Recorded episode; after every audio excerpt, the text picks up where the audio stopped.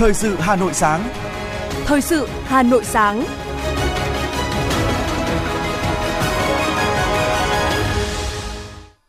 Kính chào quý vị và các bạn. Bây giờ là chương trình thời sự của Đài Hà Nội. Chương trình sáng nay, thứ sáu ngày 5 tháng 1 có những nội dung chính sau đây.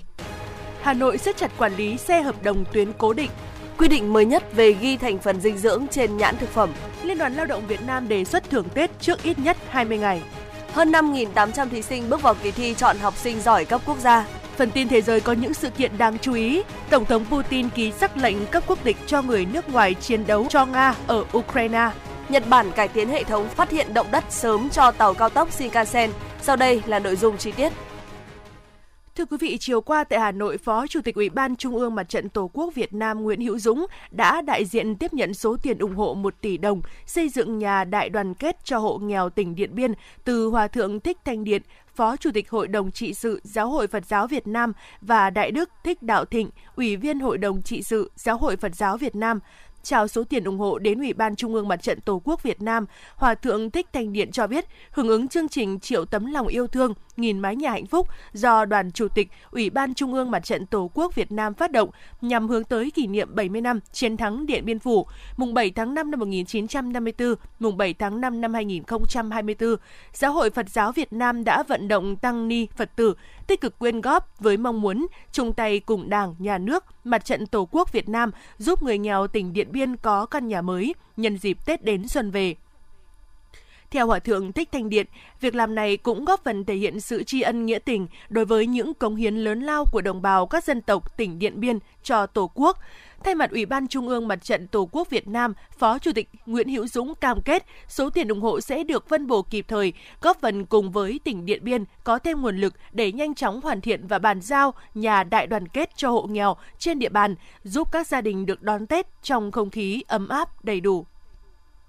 Ủy ban nhân dân thành phố Hà Nội vừa có kế hoạch phổ biến giáo dục pháp luật hòa giải ở cơ sở, chuẩn bị tiếp cận pháp luật trên địa bàn thành phố năm 2024. Ủy ban nhân dân thành phố yêu cầu các cấp ngành cần phát huy vai trò của hội đồng phối hợp phổ biến giáo dục pháp luật các cấp, gắn kết công tác phổ biến giáo dục pháp luật, công tác xây dựng thi hành và bảo vệ pháp luật, hòa giải ở cơ sở, trợ giúp pháp lý, tư vấn pháp luật, tiếp công dân, giải quyết các thủ tục hành chính, giải quyết khiếu nại, tố cáo, đặc biệt là phát huy tinh thần trách nhiệm, tự học tập, tìm hiểu và chấp hành pháp luật của công dân, doanh nghiệp, phát huy vai trò chủ động, tích cực, tính tự giác và trách nhiệm nêu gương của đảng viên, cán bộ, công chức, viên chức, đặc biệt của người đứng đầu trong học tập, nghiên cứu tìm hiểu pháp luật, tuân thủ và chấp hành pháp luật, tiếp tục đẩy mạnh ứng dụng công nghệ thông tin trong công tác phổ biến giáo dục pháp luật, chuyển đổi số trong công tác phổ biến giáo dục pháp luật, nhân rộng mô hình hay, cách làm hiệu quả.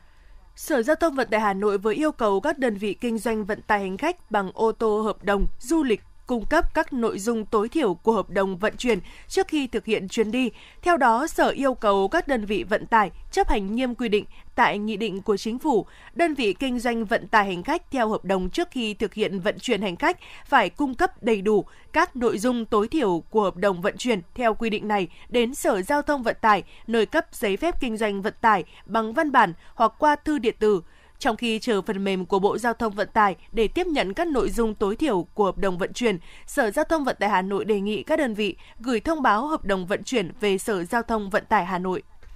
Cục Đăng kiểm Việt Nam cho biết, tính đến hết tháng 12 năm 2023, cả nước có 270 trên 288 trung tâm chi nhánh đăng kiểm đang hoạt động trên toàn quốc. Năm 2023, các đơn vị đăng kiểm trên cả nước đã kiểm định gần 4,8 triệu lượt phương tiện, trong đó gần 1,1 triệu lượt phương tiện không đạt phải bảo dưỡng, sửa chữa, điều chỉnh để kiểm định lại. Đối với công tác kiểm tra chất lượng xe cơ giới, Cục Đăng kiểm đã hoàn thành việc cung cấp dịch vụ công trực tuyến cho toàn bộ các thủ tục hành chính, lĩnh vực kiểm tra chất lượng xe cơ giới, sản xuất, lắp ráp, nhập khẩu, đồng thời giải quyết hơn 27.000 hồ sơ thủ tục hành chính, lĩnh vực kiểm tra chất lượng xe cơ giới, cấp gần 80.000 chứng chỉ điện tử kiểm tra chất lượng xe cơ giới nhập khẩu. Trong năm 2024, ngành đăng kiểm tiếp tục đẩy mạnh công tác thanh tra, kiểm tra, kiên quyết xử lý vi phạm trong lĩnh vực đăng kiểm.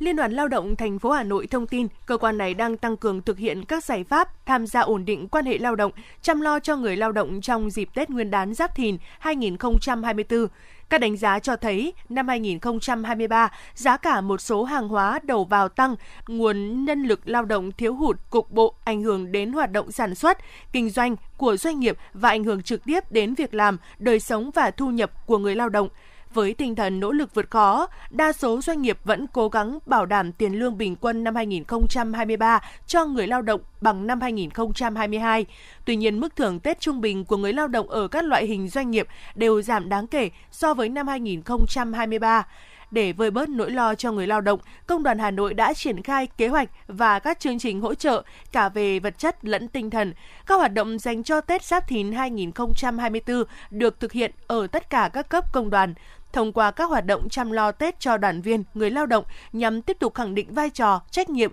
của tổ chức công đoàn, tạo động lực cổ vũ đoàn viên, người lao động làm việc với tinh thần trách nhiệm cao, hiệu quả, nâng cao năng suất lao động, chất lượng sản phẩm, gắn bó đoàn kết xây dựng cơ quan, đơn vị, doanh nghiệp ngày càng phát triển bền vững, củng cố niềm tin, gắn bó của đoàn viên, người lao động, thu hút người lao động gia nhập tổ chức công đoàn.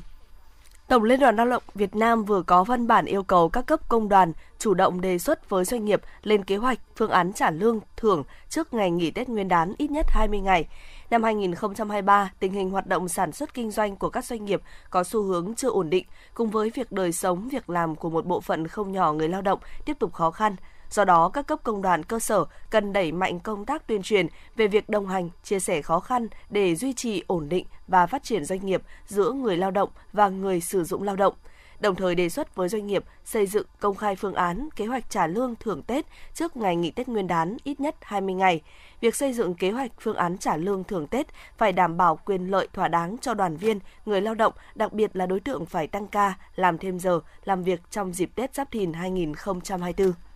Thưa quý vị và các bạn, trong một vài năm gần đây, thuốc lá điện tử hay thuốc lá nung nóng xuất hiện ngày càng nhiều trên thị trường. Tuy độc hại nhưng vì lợi nhuận nên nhiều đối tượng vẫn cố tình kinh doanh mặt hàng này. Nhiều vụ buôn lậu thuốc lá điện tử có số lượng lớn đã bắt nhưng chỉ bị xử phạt vi phạm hành chính. Thiếu khung pháp lý quản lý thuốc lá thế hệ mới bao gồm thuốc lá điện tử và thuốc lá làm nóng đã khiến cho tình trạng các mặt hàng này hiện nay đang bày bán tràn lan, khó xử lý Thuốc lá điện tử hay thuốc lá nung nóng, thuốc lá thế hệ mới đang có xu hướng được nhiều người sử dụng. Đặc biệt, các đối tượng sử dụng có lứa tuổi ngày càng nhỏ hơn và sử dụng sớm hơn. Bất cứ ai, bất cứ độ tuổi nào, chỉ cần có nhu cầu và có tiền là dễ dàng mua được thuốc lá điện tử tại các cửa hàng hay trên mạng xã hội. Chỉ cần gõ từ khóa thuốc lá điện tử, rất nhanh chóng đã hiện ra quảng cáo của các trang Facebook. Thuốc lá điện tử đang có mặt tại thị trường với mức giá không hề rẻ, dao động khoảng 200.000 đến 250.000 đồng. Được thiết kế với kiểu dáng gọn nhẹ, tẩm sẵn tinh dầu với đủ các hương liệu mùi vị khác nhau nên được học sinh, sinh viên ưa chuộng sử dụng. Dù biết rõ mức độ độc hại của thuốc lá điện tử và những nguy cơ có thể ảnh hưởng đến sức khỏe, nhưng dĩ nhiên các chủ cửa hàng chẳng quan tâm vì lợi nhuận mới là thứ họ đặt lên trên hết. Thời gian vừa rồi thì em cũng có xem ờ, được một vài trường hợp là có một số bạn bị nhập viện vì sử dụng ờ, thuốc lá điện tử ấy. nhưng mà vì cái ờ, lợi nhuận nên là em cũng có bán cái mặt hàng này. Đồng loạt tiến hành kiểm tra liên tiếp 4 cơ sở kinh doanh thuốc lá điện tử tại địa bàn quận Đống Đa, Hai Bà Trưng. Cơ quan chức năng vừa thu giữ hơn 10.500 sản phẩm thuốc lá điện tử, chủ yếu bao gồm máy hút thuốc lá điện tử và đầu đốt, tinh dầu với đủ loại khác nhau. Nhưng điểm chung đều là hàng nhập lậu và xếp trong nhóm hàng hóa không đảm bảo an toàn sử dụng. Tuy độc hại như vậy và có trị giá số hàng vi phạm lớn tương đương gần 2 tỷ đồng, nhưng theo lãnh đạo đội quản lý thị trường số 1, vụ việc này chỉ áp dụng xử phạt vi phạm hành chính đối với quy định hàng nhập lậu, với số tiền phạt là 52,5 triệu đồng. Ông Hoàng Đại Nghĩa, đội trưởng đội quản lý thị trường số 1, Cục Quản lý Thị trường Hà Nội cho biết.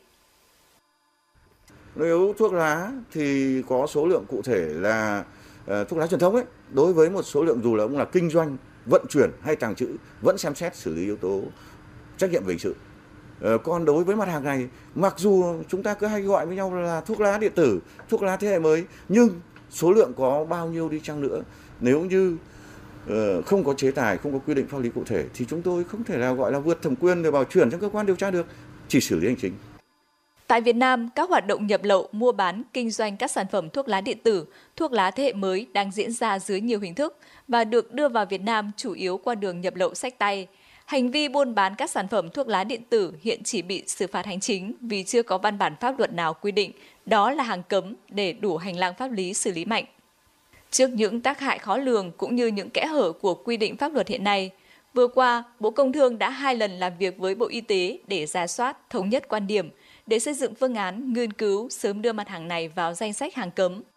Quy định này nếu được thực thi sẽ gia tăng chế tài xử phạt để gian đe các đối tượng vận chuyển, kinh doanh, buôn bán thuốc lá điện tử, một mặt hàng đang dần đầu độc thế hệ trẻ hiện nay.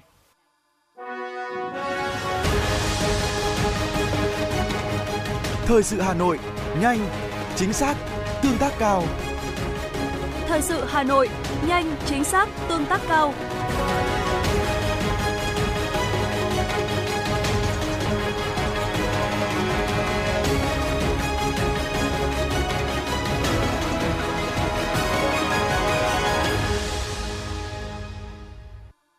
Mời quý vị và các bạn nghe tiếp phần tin. Bộ Y tế vừa ban hành thông tư hướng dẫn nội dung cách ghi thành phần dinh dưỡng, giá trị dinh dưỡng trên nhãn thực phẩm. Thông tư này hướng dẫn nội dung cách ghi thành phần dinh dưỡng, giá trị dinh dưỡng và lộ trình thực hiện đối với thực phẩm bao gói sẵn được sản xuất kinh doanh, nhập khẩu, lưu thông tại Việt Nam. Cụ thể, thực phẩm được sản xuất kinh doanh nhập khẩu, lưu thông tại Việt Nam phải ghi các thành phần dinh dưỡng là năng lượng, chất đạm, carbon hydrate, chất béo và natri. Riêng với các loại nước giải khát, sữa chế biến cho thêm đường và thực phẩm cho thêm đường khác phải ghi thêm đường tổng số. Thực phẩm được chế biến dưới hình thức chiên rán phải ghi thêm chất béo bão hòa. Thực phẩm không chứa hoặc có chứa thành phần dinh dưỡng đã nêu trên nhưng giá trị dinh dưỡng của thành phần đó nhỏ hơn giá trị quy định tại phụ lục 1 thông tư này thì không bắt buộc ghi thành phần dinh dưỡng đó trên nhãn thực phẩm. Bộ Y tế yêu cầu việc ghi thành phần dinh dưỡng, giá trị dinh dưỡng trên nhãn thực phẩm phải bảo đảm tuân thủ quy định tại thông tư này và và quy định của pháp luật về nhãn hàng hóa, pháp luật về an toàn thực phẩm có liên quan, bảo đảm chính xác, không xảy ra cách hiểu sai lệch, nhầm lẫn về giá trị dinh dưỡng của sản phẩm thực phẩm. Thông tin thành phần giá trị dinh dưỡng trên nhãn thực phẩm phải dễ nhận biết, dễ hiểu và không tẩy xóa được. Hôm nay hơn 5.800 thí sinh trên cả nước sẽ chính thức bước vào kỳ thi chọn học sinh giỏi cấp quốc gia năm học 2023-2024. Các em sẽ làm bài thi trong 2 ngày hôm nay và ngày mai. Kỳ thi gồm có 12 môn, trong đó ngữ văn và tiếng Anh là các môn có nhiều thí sinh dự thi nhất với số lượng lần lượt là 648 và 639 thí sinh. Hôm nay thí sinh thi viết các môn toán, vật lý, hóa học, sinh học, ngữ văn, lịch sử, địa lý, tiếng Anh, tiếng Nga, tiếng Pháp, tiếng Trung Quốc và thi lập trình trên máy vi tính môn tin học. Ngày mai, thí sinh thi viết các môn toán, vật lý, hóa học, sinh học, thi nói các môn tiếng Anh, tiếng Nga, tiếng Pháp, tiếng Trung Quốc và thi lập trình trên máy vi tính môn tin học. Trước đó vào ngày 10 tháng 10 năm 2023, Bộ Giáo dục và Đào tạo đã ban hành thông tư về quy chế thi chọn học sinh giỏi quốc gia với nhiều điểm mới. Trong đó có quy định số lượng thí sinh dự thi mỗi môn thi của các đơn vị tối đa là 10 thí sinh, riêng thành phố Hồ Chí Minh và Hà Nội 20 thí sinh. Một điểm mới đáng chú ý khác là quy chế đã bổ sung quy định về việc cấp giấy chứng nhận tham dự kỳ thi chọn học sinh giỏi cấp quốc gia trung học phổ thông cho các thí sinh tham dự kỳ thi nhưng không đoạt giải. Theo Bộ Giáo dục và Đào tạo, điều này giúp các em có được thông tin lưu giữ lâu dài cho cá nhân về tham gia kỳ thi. Vừa qua tại Hà Nội, Trung tâm Dịch vụ Việc làm Hà Nội và Trường Đại học Công nghệ Đông Á đã ký kết thỏa thuận hợp tác. Theo đó, hai bên sẽ hợp tác chặt chẽ trong công tác tư vấn, hướng nghiệp, hỗ trợ sinh viên tìm kiếm việc làm phù hợp với năng lực. Với việc hai bên ký kết thỏa thuận hợp tác, sinh viên của Trường Đại học Công nghệ Đông Á sẽ được dịch vụ uh, Trung tâm Dịch vụ Việc làm Hà Nội hỗ trợ đào tạo các kỹ năng gồm đào tạo kỹ năng tìm kiếm việc làm, đào tạo kỹ năng viết sơ yếu lý lịch, phỏng vấn tuyển dụng – Trung tâm Dịch vụ Việc làm Hà Nội sẽ hỗ trợ việc làm cho sinh viên dựa trên khảo sát nhu cầu việc làm của sinh viên mỗi học kỳ, phối hợp cùng với nhà trường tổ chức các phiên giao dịch, ngày hội việc làm để sinh viên có cơ hội tiếp xúc với nhiều vị trí việc làm nhanh chóng, thuận lợi và đạt hiệu quả cao. Đáng chú ý, hàng tuần,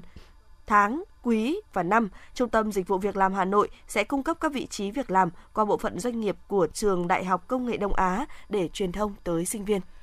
Quỹ Bảo trợ Trẻ Em Việt Nam và Grab Việt Nam đã khánh thành và đưa vào sử dụng hai công trình cầu thuộc bản Huệ Pết, xã Nậm Hàng và bản Nậm Ô, xã Nậm Ban, huyện Nậm Nhùn, tỉnh Lai Châu. Đây là cây cầu thứ 7 và thứ 8 thuộc dự án xây cầu đến lớp do hai đơn vị này phối hợp triển khai với mục tiêu tạo điều kiện cho trẻ em vùng khó khăn có cơ hội đến lớp thuận tiện, an toàn hơn, đồng thời góp phần thực hiện chương trình quốc gia xây dựng nông thôn mới tại địa phương. Theo Phó Chủ tịch Ủy ban nhân dân huyện Nậm Nhùn, hai công trình này có ý nghĩa đặc biệt với nhân dân và học sinh ở hai điểm bản, bảo đảm sự đi lại an toàn cho học sinh, nhất là vào mùa mưa lũ. Phó Giám đốc Quỹ Bảo trợ Trẻ Em Việt Nam bày tỏ hy vọng hai cây cầu sau khi được đưa vào sử dụng sẽ tiếp tục nhận được sự quan tâm của chính quyền địa phương, bảo đảm việc sử dụng đúng mục đích, đúng tài trọng và đặc biệt là kéo dài được tuổi thọ cây cầu để thêm nhiều người được hưởng lợi. Trong khuôn khổ dự án xây cầu đến lớp, tính đến nay, dự án đã xây dựng và đưa vào sử dụng 8 công trình cầu dân sinh, trong đó hai cây cầu ở Vĩnh Long, hai cây cầu ở Hà Giang,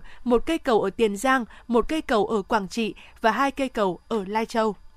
Thông tin từ Viện Vệ sinh Dịch tễ Trung ương cho biết, Viện đã hoàn thành đặt hàng 10 trên 10 loại vaccine sử dụng trong chương trình tiêm chủng mở rộng từ các nhà sản xuất trong nước để nhanh chóng phân bổ, chuyển đến các địa phương ngay những ngày đầu tháng 1. Ngay khi Bộ Tài chính và Bộ Y tế phê duyệt giá 10 loại vaccine sản xuất trong nước, Viện Vệ sinh Dịch tễ Trung ương đã ký hợp đồng đặt hàng, trong đó 9 loại đủ để tiêm chủng bù mũi cho trẻ em chưa được tiêm trong năm 2023 và các trẻ đến lịch tiêm trong tháng 6 đầu năm nay. Xin lỗi quý vị, trong 6 tháng đầu năm nay, riêng vaccine Rota phòng bệnh tiêu chảy cấp là vaccine mới sẽ đưa vào chương trình tiêm chủng mở rộng để tiêm chủng cho trẻ dưới 1 tuổi, dự kiến sẽ được triển khai từ quý 2 năm nay. Trước đó, Viện Vệ sinh Dịch tễ Pasteur khu vực cũng đã hướng dẫn ngành y tế các tỉnh, thành phố thuộc khu vực sẵn sàng tiếp nhận, vận chuyển và bổ sung các loại vaccine đến các điểm tiêm chủng. Đặc biệt lưu ý sớm nhất à, sớm cấp phát à, cấp phát vaccine tiêm viêm gan B để kịp thời tiêm cho trẻ sơ sinh trong 24 giờ đầu sau sinh. Vừa qua, Ban chỉ đạo 197, Ban chỉ đạo phòng cháy chữa cháy và cứu nạn cứu hộ quận Ba Đình tổ chức tổng kết công tác năm 2023 và triển khai chương trình công tác trọng tâm năm 2024. Trong năm qua, Ban chỉ đạo 197 quận Ba Đình đã nghiêm túc triển khai thực hiện kế hoạch, góp phần không nhỏ vào việc bảo đảm an ninh trật tự, an toàn giao thông, trật tự đô thị, vệ sinh môi trường, phục vụ các sự kiện chính trị văn hóa lớn diễn ra trên địa bàn. Cụ thể, trong năm 2023, quận Ba Đình đã xử lý hơn 14.900 trường hợp vi phạm trật tự an toàn giao thông, trật tự đô thị, phạt tiền hơn 12,2 tỷ đồng. Đặc biệt, người điều khiển ô tô vi phạm nồng độ cồn có 63 trường hợp, phạt tiền 958 triệu đồng. Người điều khiển xe máy vi phạm nồng độ cồn có hơn 1.100 trường hợp, phạt tiền hơn 3,8 tỷ đồng. Sau vụ tai nạn hàng không thảm khốc tại Nhật Bản xảy ra vừa qua, Tổng công ty Quản lý bay Việt Nam đã lập tức có chỉ đạo ứng phó khẩn cấp gửi các đơn vị liên quan. Theo đó, Tổng công ty đã chỉ đạo kịp thời cơ quan an toàn của Tổng công ty nghiên cứu và đưa ra các biện pháp, giải pháp nhằm chủ động trong công tác đảm bảo an toàn đường cất hạ cánh, đặc biệt ngăn ngừa rủi ro xâm nhập đường cất hạ cánh. Tổng công ty Quản lý bay Việt Nam cũng yêu cầu nâng cao khả năng phối hợp hiệp đồng, hỗ trợ hiệu quả giữa các vị trí trong kiếp trực bao gồm trực kiếp trưởng thường xuyên quan sát, giám sát các vị trí kiểm soát, kịp thời phát hiện các nguy cơ tiềm ẩn nhằm giảm thiểu sai sót có thể xảy ra. Kiểm soát viên không lưu hiệp đồng phối hợp, hỗ trợ cho kiểm soát viên không lưu điều hành trong công tác điều hành bay, kịp thời phát hiện các sai sót.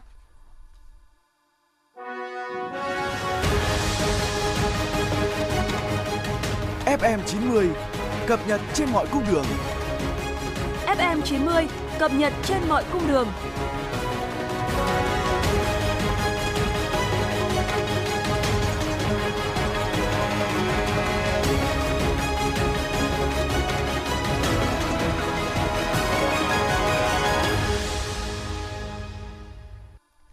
Quý vị và các bạn, thương hiệu gốm sứ Bát Tràng đã nổi tiếng trong và ngoài nước và ngày nay, những người con là nghề Bát Tràng bằng cái tâm và tình yêu với nghề truyền thống của cha ông đang nỗ lực sáng tạo không ngừng để tạo ra các mẫu mã sản phẩm mới, phát huy làng nghề gốm Bát Tràng truyền thống. Bác tên là Phùng Thị Kim, địa chỉ chỗ này là thôn 2 Bát Tràng.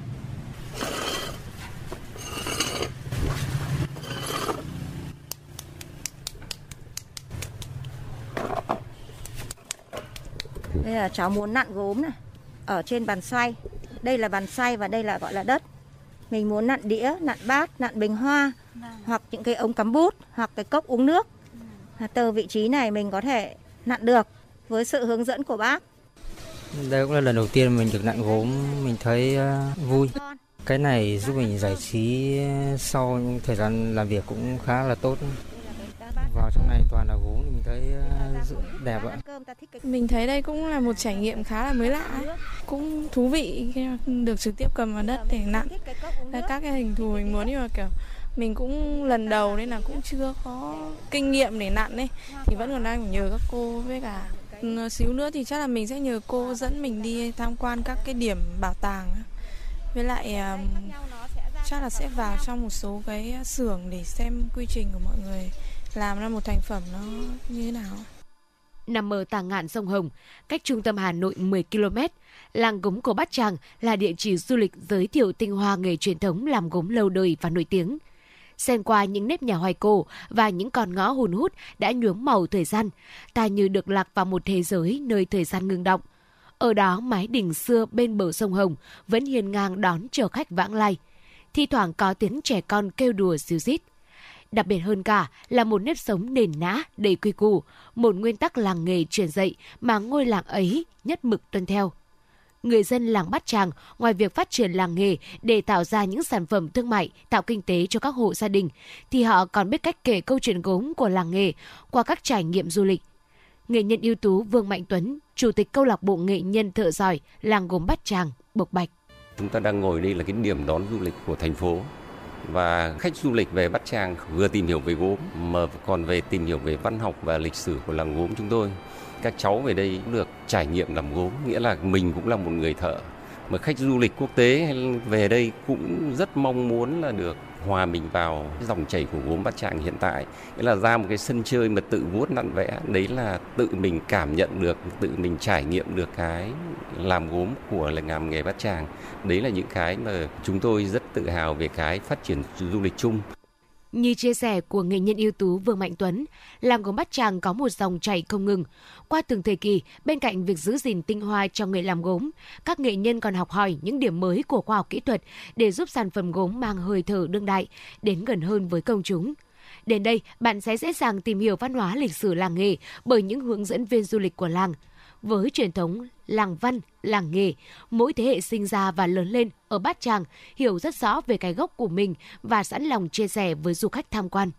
Điều đó được thể hiện rất rõ trong định hướng phát triển làng nghề gắn với du lịch của Ủy ban Nhân dân xã Bát Tràng như chia sẻ của ông Phạm Huy Khôi, Chủ tịch Ủy ban Nhân dân xã Bát Tràng, huyện Gia Lâm, Hà Nội. Trong thời gian tới thì để mà đẩy mạnh phát triển du lịch của địa phương xã Bát Tràng cũng như là cái kế hoạch phát triển du lịch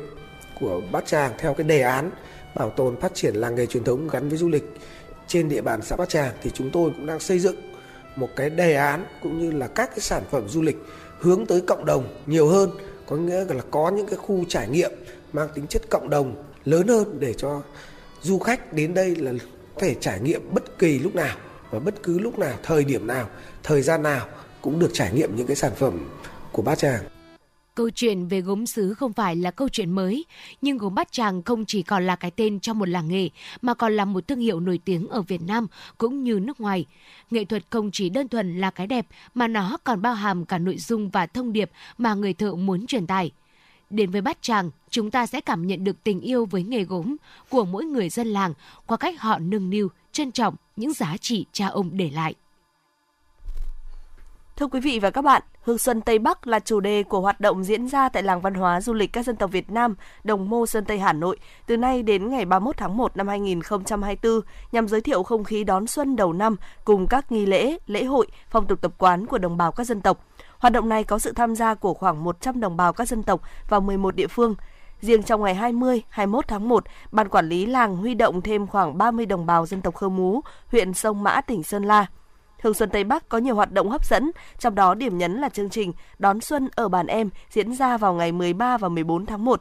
Vào ngày 30 tháng 1 sẽ diễn ra lễ dựng nêu ngày Tết. Đây là phong tục truyền thống lâu đời, ý nghĩa với nhiều dân tộc. Bên cạnh đó, một trong những hoạt động nổi bật là Hội Xuân sẽ diễn ra mỗi dịp cuối tuần trong tháng 1 năm 2024 đồng bào và du khách cùng trải nghiệm, giao lưu các tiết mục văn nghệ, loại hình nghệ thuật dân gian truyền thống tiêu biểu mang âm sắc mùa xuân như múa xòe, nhảy sạp, hát ví, hát dân ca, diễn tấu cổng chiêng, nghệ thuật hát then. Chỉ còn hơn một tháng nữa là đến Tết Nguyên đán Giáp Thìn 2024. Do thời gian nghỉ kéo dài 7 ngày nên ngay tại thời điểm này, nhiều gia đình đã bắt đầu lên kế hoạch đi du lịch. Nắm bắt nhu cầu này, các chuyến du lịch phục vụ Tết Dương lịch và Tết Nguyên đán 2024 đã được các hãng lữ hành lên lịch từ rất sớm. Nét mới của tour Tết năm nay, người tiêu dùng không còn xu hướng tour giá rẻ mà là ưu tiên chọn tour chất lượng. Tính đến nay, đa số du khách có xu hướng chọn du lịch nước ngoài, nhiều nhất là Nhật Bản, Hàn Quốc, Trung Quốc, Đài Loan và Hồng Kông, Trung Quốc. Tiếp theo đó là thị trường châu Âu và các quốc gia khu vực Đông Nam Á. Ở thị trường du lịch trong nước, xu hướng chọn tour đi Đà Lạt, Nha Trang, Phan Thiết, Phú Quốc cũng tăng cao. Theo khảo sát, giá tour Tết năm nay duy trì mức tăng khoảng 10% so với ngày thường. Giá tour Tết du lịch trong nước dao động từ 1 đến 15 triệu đồng, giá tour nước ngoài từ 4,25 đến 100 triệu đồng. Nắm bắt tâm lý thắt chặt chi tiêu sau dịch Covid-19 để kích cầu du lịch, nhiều doanh nghiệp đã triển khai chương trình ưu đãi khuyến mãi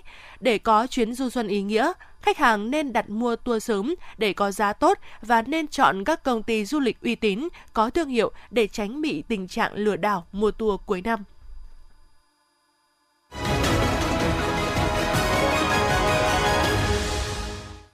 Mời quý vị và các bạn chuyển sang phần tin thế giới. Liên minh quân sự NATO cho biết bốn thành viên là Đức, Hà Lan, Romania và Tây Ban Nha vừa ký một hợp đồng mua chung vũ khí trị giá 5,5 tỷ euro để mua 1.000 tên lửa phòng không Patriot và mở rộng hoạt động sản xuất tên lửa tại châu Âu. Hợp đồng này cũng bao gồm điều khoản mở rộng hoạt động sản xuất tên lửa tại châu Âu với việc thiết lập một cơ sở tại Đức để sản xuất tên lửa Patriot và các loại tên lửa phòng không và đạn đạo. NATO nêu rõ hợp đồng mua sắm vũ khí đa quốc gia triển khai theo tinh thần của sáng kiến lá chắn bầu trời châu Âu do Đức đề xuất và thúc đẩy từ năm 2022 với mục tiêu hỗ trợ mở rộng năng lực sản xuất tên lửa, dẫn hướng tiên tiến mới để đáp ứng nhu cầu ngày càng gia tăng. Tổng thống Liên bang Nga Vladimir Putin đã ban hành sắc lệnh cho phép công dân nước ngoài chiến đấu cho Nga ở Ukraine được cấp quốc tịch Nga cho bản thân và gia đình họ. Theo sắc lệnh mới được ban hành này, những người đã ký hợp đồng tham gia hoạt động quân sự đặc biệt ở Ukraine có thể nộp đơn xin cấp hộ chiếu Nga cho chính họ và vợ chồng, con cái, cũng như cha mẹ của họ. Điều kiện đặt ra là họ phải cung cấp các tài liệu cho thấy rằng họ đã ký hợp đồng tối thiểu một năm. Hãng tin Reuters cho rằng biện pháp nêu trên của Nga dường như nhằm mục đích tạo thêm động lực cho người nước ngoài có kinh nghiệm quân sự nộp đơn xin gia nhập các lực lượng của Nga. Tổng thống Kazakhstan đã mô tả Nga là đối tác và đồng minh chính của Kazakhstan trong một cuộc phỏng vấn, bất chấp những nỗ lực của phương Tây gần đây nhằm tách Kazakhstan khỏi Nga. Ông còn lưu ý không một vấn đề thế giới nào có thể được giải quyết nếu không có sự tham gia của Nga. Đối với Kazakhstan, Tổng thống nước này cho biết cuộc bầu cử Tổng thống Nga được đặc biệt quan tâm do mối quan hệ cấp cao giữa Moscow và Astana. Tuyên bố của ông được đưa ra sau khi Kazakhstan đảm nhận chức chủ tịch luân phiên của Tổ chức Hiệp ước An ninh Tập thể do Nga đứng đầu vào ngày 1 tháng 1. Công ty đường sắt miền Đông Nhật Bản thông báo đang cải tiến hệ thống phát hiện động đất sớm cho tàu cao tốc Shinkansen. Theo đó, tàu có thể phanh khẩn cấp hơn nữa khi có động đất xảy ra. Công ty đường sắt Đông Nhật Bản sẽ triển khai lắp đặt hệ thống mới vào tháng 3 năm 2025 trên toàn bộ 135 đoàn tàu. Hệ thống do công ty đường sắt Đông Nhật Bản phối hợp nghiên cứu phát triển cùng Viện Nghiên cứu Kỹ thuật Đường sắt sẽ giúp rút ngắn thời gian phản xạ giữa thời điểm phát hiện một trận động đất và vận hành hệ thống phanh khẩn cấp từ mức trung bình hiện tại là 3, 1,9 giây xuống chỉ còn 1,3 giây. Hệ thống phanh khẩn cấp này sẽ được tự động kích hoạt khi xảy ra các trận động đất có độ lớn từ 5,5 trở lên.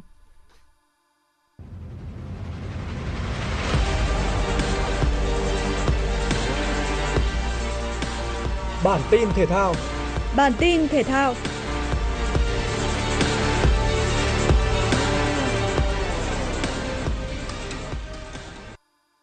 Liên đoàn bóng đá châu Á AFC xác nhận hỗ trợ mỗi liên đoàn thành viên tham dự Asian Cup 2023 số tiền 200.000 đô la Mỹ, tương đương 4,9 tỷ đồng. Số tiền này giúp Liên đoàn bóng đá Việt Nam VFF có thêm kinh phí chuẩn bị cho các hoạt động đội tuyển như tập huấn và thi đấu giao hữu. Bên cạnh số tiền hỗ trợ cho 24 liên đoàn có đội tuyển dự Asian Cup, AFC cũng công bố mức thưởng 5 triệu đô la Mỹ, tương đương 122 tỷ đồng cho nhà vô địch. Đội Á quân nhận 3 triệu đô la Mỹ, hai đội còn lại vào bán kết nhận 1 triệu đô la Mỹ. Đội vô địch và Á quân sẽ trích 5% tiền thưởng, lần lượt là 250.000 đô la Mỹ và 150.000 đô la Mỹ cho quỹ giấc mơ châu Á, phục vụ các hoạt động trách nhiệm xã hội của bóng đá châu lục.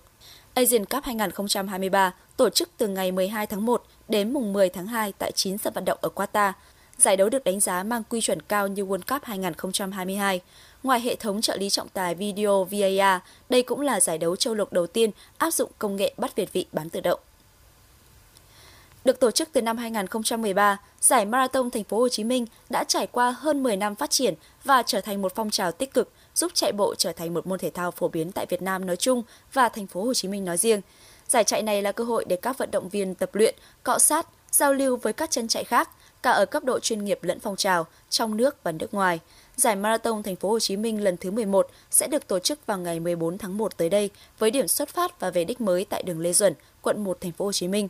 Cuộc đua đánh dấu hành trình phát triển mới của phong trào chạy bộ trên toàn thành phố. Đây không chỉ là một hoạt động dành riêng cho cộng đồng chạy bộ mà được xem như là một sự kiện khai xuân 2024 tiêu biểu của thành phố Hồ Chí Minh. Hơn 11.000 vận động viên sẽ chinh phục chiến thắng đầu tiên của năm mới trong tiết trời mát mẻ đầu năm ngay giữa lòng thành phố. Các chân chạy Việt Nam nổi bật trong cộng đồng chạy bộ như Lê Văn Tuấn, Hoàng Nguyên Thanh, Nguyễn Thị Hồng Lệ, Lèo Thị Tình, vân vân cũng sẽ tham gia để tranh tài cho chức vô địch cùng các vận động viên nước ngoài khác. Trung tâm Dự báo Khí tượng Thủy văn Quốc gia dự báo, ngày hôm nay không khí lạnh tiếp tục gây mưa rào rải rác và rét cho khu vực Hà Nội. Sáng và chiều, thời tiết duy trì trạng thái nhiều mây, có mưa, mưa rào vài nơi, trời rét, nhiệt độ dao động trong khoảng từ 20 đến 23 độ. Đến tối và đêm mai, trời có mưa và rét, nhiệt độ dao động trong khoảng từ 18 đến 19 độ. Chỉ số UV cực đại tại thủ đô phổ biến đạt ngưỡng nguy cơ gây hại rất cao. Người dân khi đi ra đường lưu ý sử dụng kem chống nắng hoặc có những biện pháp che chắn để bảo vệ làn da. Quý vị và các bạn vừa nghe chương trình thời sự của Đài Phát thanh Truyền hình Hà Nội, chỉ đạo nội dung Nguyễn Kim Khiêm, chỉ đạo sản xuất Nguyễn Trung Sơn, cố vấn chương trình Uông Ngọc Dậu, chịu trách nhiệm tổ chức sản xuất Xuân Luyến, chịu trách nhiệm kỹ thuật Lê Minh, tổ chức sản xuất Hà Thư cùng phát thanh viên Hồng Hạnh Thúy Hằng, kỹ thuật viên Ngọc Anh thực hiện. Xin chào, hẹn gặp lại quý vị trong chương trình thời sự sau.